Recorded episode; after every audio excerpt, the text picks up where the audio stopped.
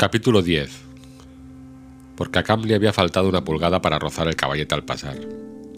No se fijó en señor Banques, ni en Lily Brisco. Al señor Banques le habría gustado tener una hija, y extendió la mano. Tampoco se fijó en su padre, a quien también le faltó una pulgada para rozarlo, ni en su madre, que gritó cuando pasaba. Cam, ven un momento. Se fue como un pájaro, una bala, una flecha. ¿Impulsada por qué deseo? ¿Disparada por quién? ¿Dirigiéndose hacia dónde? ¿Quién sabría decirlo? ¿Qué? ¿Cómo? pensaba la señora Ramsay sin dejar de mirarla.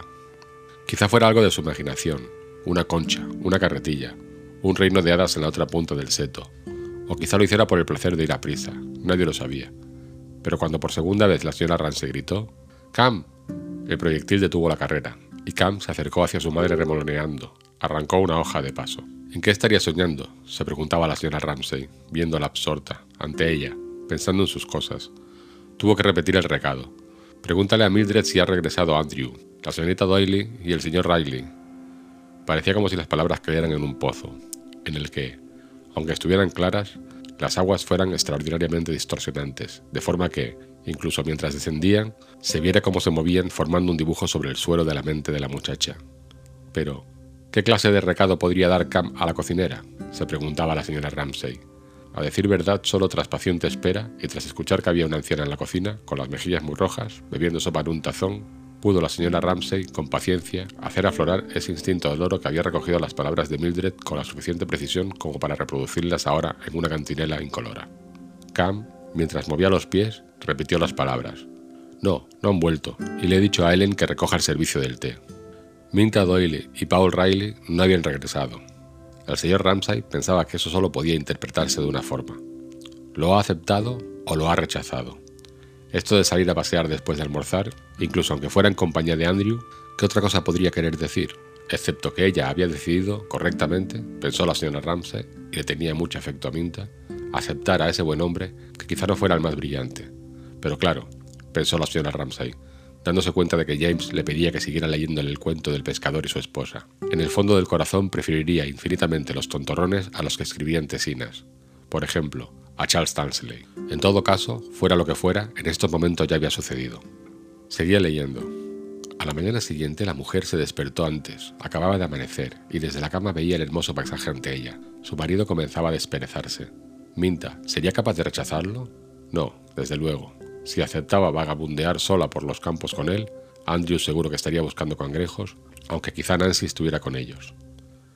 Intentó recordar la imagen del grupo junto a la puerta de entrada tras el almuerzo.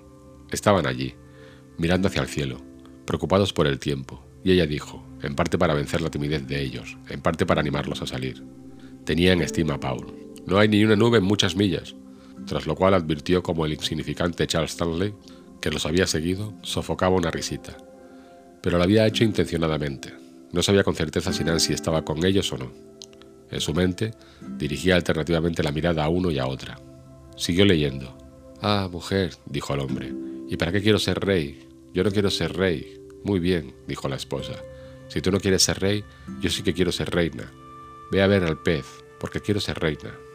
Entra o sal, Cam, le dijo, sabiendo que Cam se había quedado atrapada por la palabra pez y que dentro de poco estaría importunando a James y discutiendo con él. Cam echó a correr. La señora Ramsey siguió leyendo, aliviada, porque James y ella compartían los mismos gustos, y se sentían a gusto juntos. Y cuando llegó al mar, estaba de color gris oscuro. De lo más profundo del agua subía un olor a putrefacción.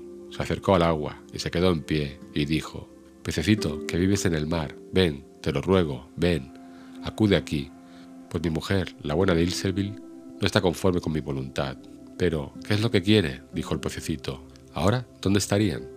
se preguntaba la señora Ramsey, que se entretenía fácilmente con sus pensamientos mientras leía, porque el cuento del pescador y su esposa era como el bajo que acompañaba una canción, que de vez en cuando, de forma inesperada, se convertía en la propia melodía. ¿Cuándo habría que decírselo a ella? Si no hubiera pasado, tendría que hablar muy en serio con Minta. ¿Por qué no podía dedicarse a vagabundear por el campo, aunque Nancy estuviera con ellos, Intentó de nuevo sin éxito visualizar las espaldas de los que iban por el camino, para contarlas. Era responsable ante los padres de Minta, el búho y la badila. Le vinieron a la mente los motes mientras leía. El búho y la badila, a decir verdad, se sentirían muy ofendidos si les contaran, y seguro que se lo contarían. Que a Minta, cuando estuvo con los Ramsay, la habían visto, etcétera, etcétera, etcétera. Él llevaba peluca en la Cámara de los Comunes, y ella le ayudaba muy bien en las recepciones. Repitió esto, pescándolo del fondo de los recuerdos, en una ocasión en que al regresar de una fiesta había dicho eso para divertir a su marido. Vaya, vaya, se dijo la señora Ramsay.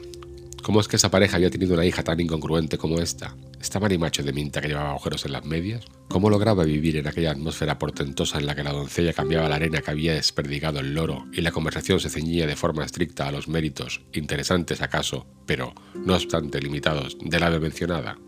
Sí, la había invitado a almorzar, a tomar el té, a cenar, y finalmente la había invitado a quedarse con ellos en Finlay lo cual había cargado algún malentendido con el búho, con la madre y más visitas, más, más charlas y más cambios de arena, y en realidad, al final de todo, había dicho tantas mentiras acerca de los loros como para que le durasen toda la vida.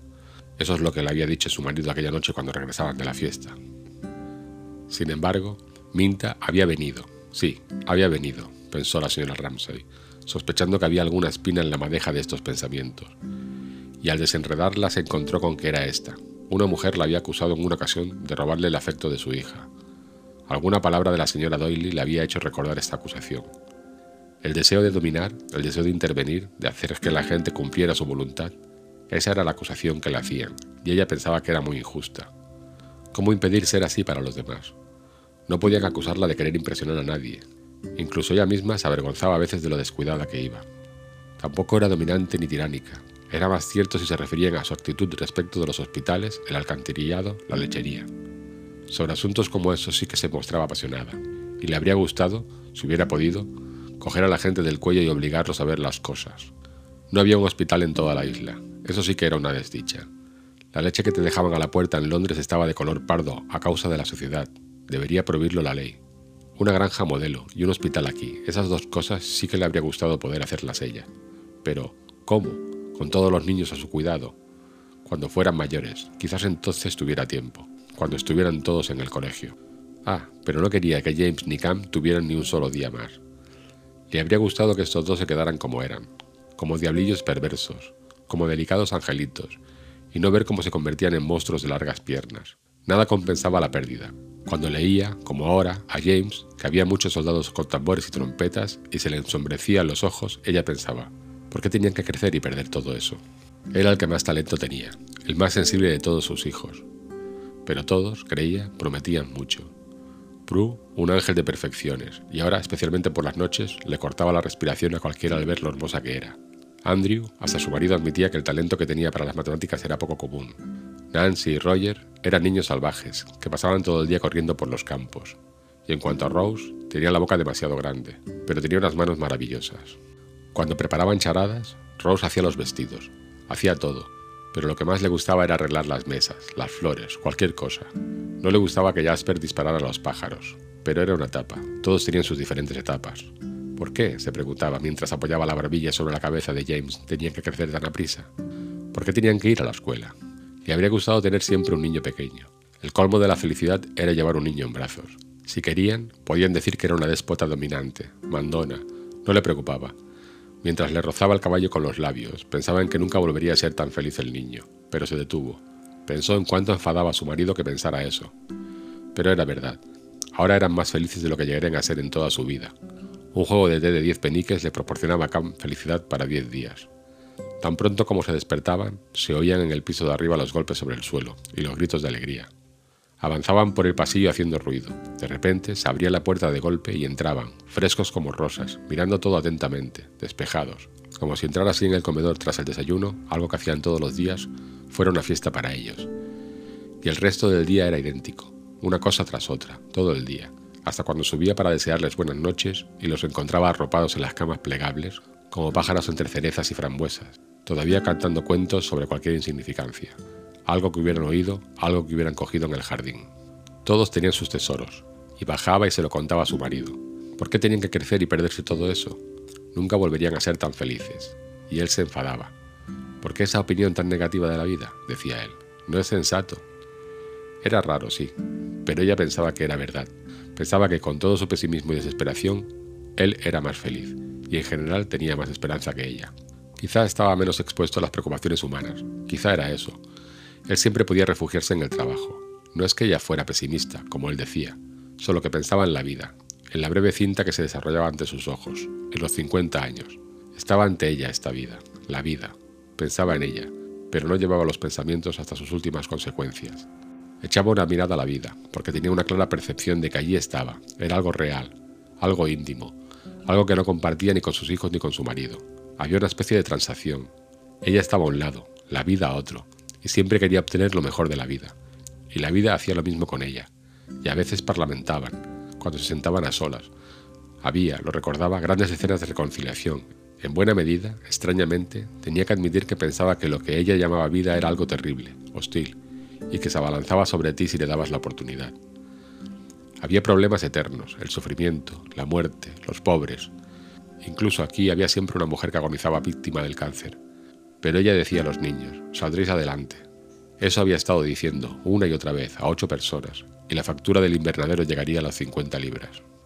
Por esa razón, sabiendo lo que les aguardaba, amor, esperanzas, ser desdichado en algún lugar remoto, había tenido con cierta frecuencia esa sensación. ¿Por qué tenían que crecer y perder todo eso?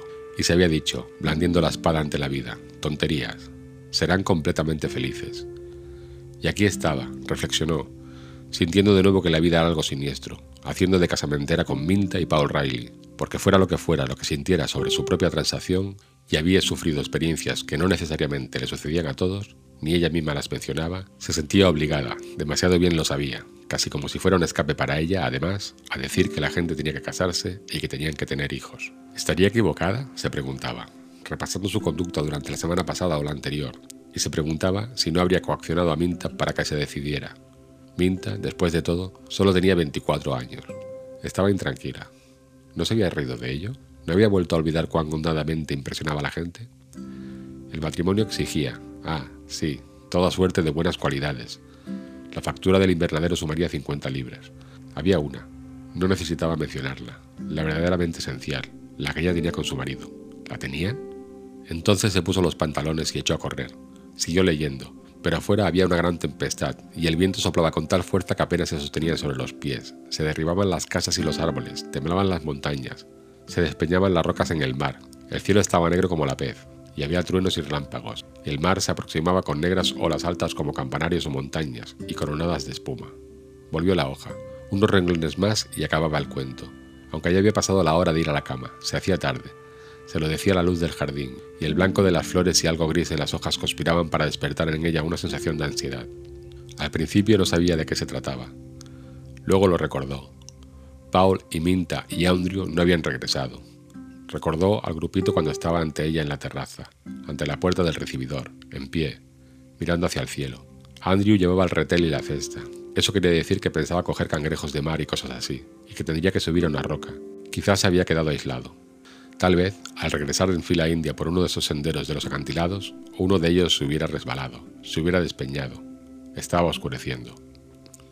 Pero mientras terminaba de leer el cuento, no se permitió que se le alterase la voz ni un poco, y tras cerrar el libro, añadió unas palabras que parecía que acabara de inventarse, mientras miraba a James a los ojos, y ahí es donde siguen hasta hoy. Y así termina, dijo, y vio como en los ojos de él se apagaba el interés por el cuento, desplazado por algo diferente, una interrogación, algo pálido, como el reflejo de una luz, algo que le hacía mirar con atención y le hacía admirarse. Se volvió y vio, al otro lado de la bahía, imperturbable, sobre las olas, primero los dos destellos, después el haz de luz más intenso y prolongado, la luz del faro. Ya lo habían encendido. No tardaría en preguntar, ¿iremos al faro? Y ella tendría que contestar, no, mañana no. Tu padre ha dicho que no, Afortunadamente Mildred vino a buscarlos, y la llegada los distrajo, pero él no dejaba de mirar por encima del hombro mientras Mildred se lo llevaba, y estaba segura de que pensaba, mañana iremos al faro, y estaba segura de que lo recordaría durante toda la vida. Capítulo 11 No, pensó, reuniendo algunos de los recortes de las ilustraciones, el refrigerador, la cortadora del césped, un caballero vestido para una fiesta, los niños no olvidan. Por esto es por lo que era tan importante lo que se decía, lo que se hacía, y era un alivio cuando se iban a la cama, porque ahora era cuando no tenía que pensar en nadie obligatoriamente. Podía ser ella misma, dedicarse a sí misma. Eso era precisamente lo que ahora necesitaba con tanta frecuencia, pensar, o quizá ni tan siquiera pensar, estar en silencio, quedarse sola, Todo el ser y el hacer, expansivo y deslumbrante, se evaporaban y se contraía con una sensación de solemnidad, hasta ser una misma, un corazón de oscuridad en forma de cuña, algo invisible para los demás, aunque siguió tejiendo, sentada con la espalda derecha, porque era así como se sentía a sí misma, y este yo, habiéndose desprendido de sus lazos, se sentía libre para participar en las más extrañas aventuras. Cuando la animación cedía unos momentos, el campo de la experiencia parecía ilimitado. Suponía que esta sensación de acercarse a un depósito de recursos ilimitados era algo al alcance de todos. Uno tras otro, ella, Lily, Augusto Oscar Micael, debían sentir que nuestras apariencias, lo que nos da a conocer, es algo sencillamente infantil. Bajo ellas todo es oscuridad, una oscuridad que todo lo envuelve, de insondable profundidad, pero de vez en cuando subimos a la superficie, y por esas señas nos conocen los demás. Su horizonte le parecía ilimitado. Allí estaban todos esos lugares que no había llegado a conocer, las llanuras de la India. Sintió como si apartara la pesada cortina de cuero de una iglesia de Roma. Esta semilla de oscuridad podía ir a cualquier lugar, porque era invisible. Nadie podía verla, no podían detenerla, pensó exultante. Había en ella paz, había paz, y había, lo mejor de todo, un conjunto de cosas, un apoyo para la estabilidad. No era la clase de descanso que hallaba una siempre, en su propia experiencia, y en ese momento hizo algo que requería mucha destreza con las agujas, sino que era como una cuña de oscuridad. Al perder la personalidad, se perdían las preocupaciones, las prisas, el afanarse, y le subía a los labios una exclamación como de triunfo sobre la vida, cuando las cosas se reunían en esta paz, en este descanso, en esta eternidad. Y al detenerse en este momento, levantó la mirada para ver el rayo del faro, el destello prolongado, el último de los tres, el suyo. Porque al verlos en ese estado de ánimo, siempre a esta hora, no podía una desentenderse de alguna cosa, en especial que viera. Y esta cosa, ese destello prolongado, era el suyo. Con frecuencia se sorprendía de sí misma, allí sentada y mirando, sentada y mirando, con la labor entre las manos, hasta que se convertía en aquello que miraba, aquella luz, por ejemplo, y podía recoger alguna frasecilla u otra que hubiera permanecido de aquella forma en su mente.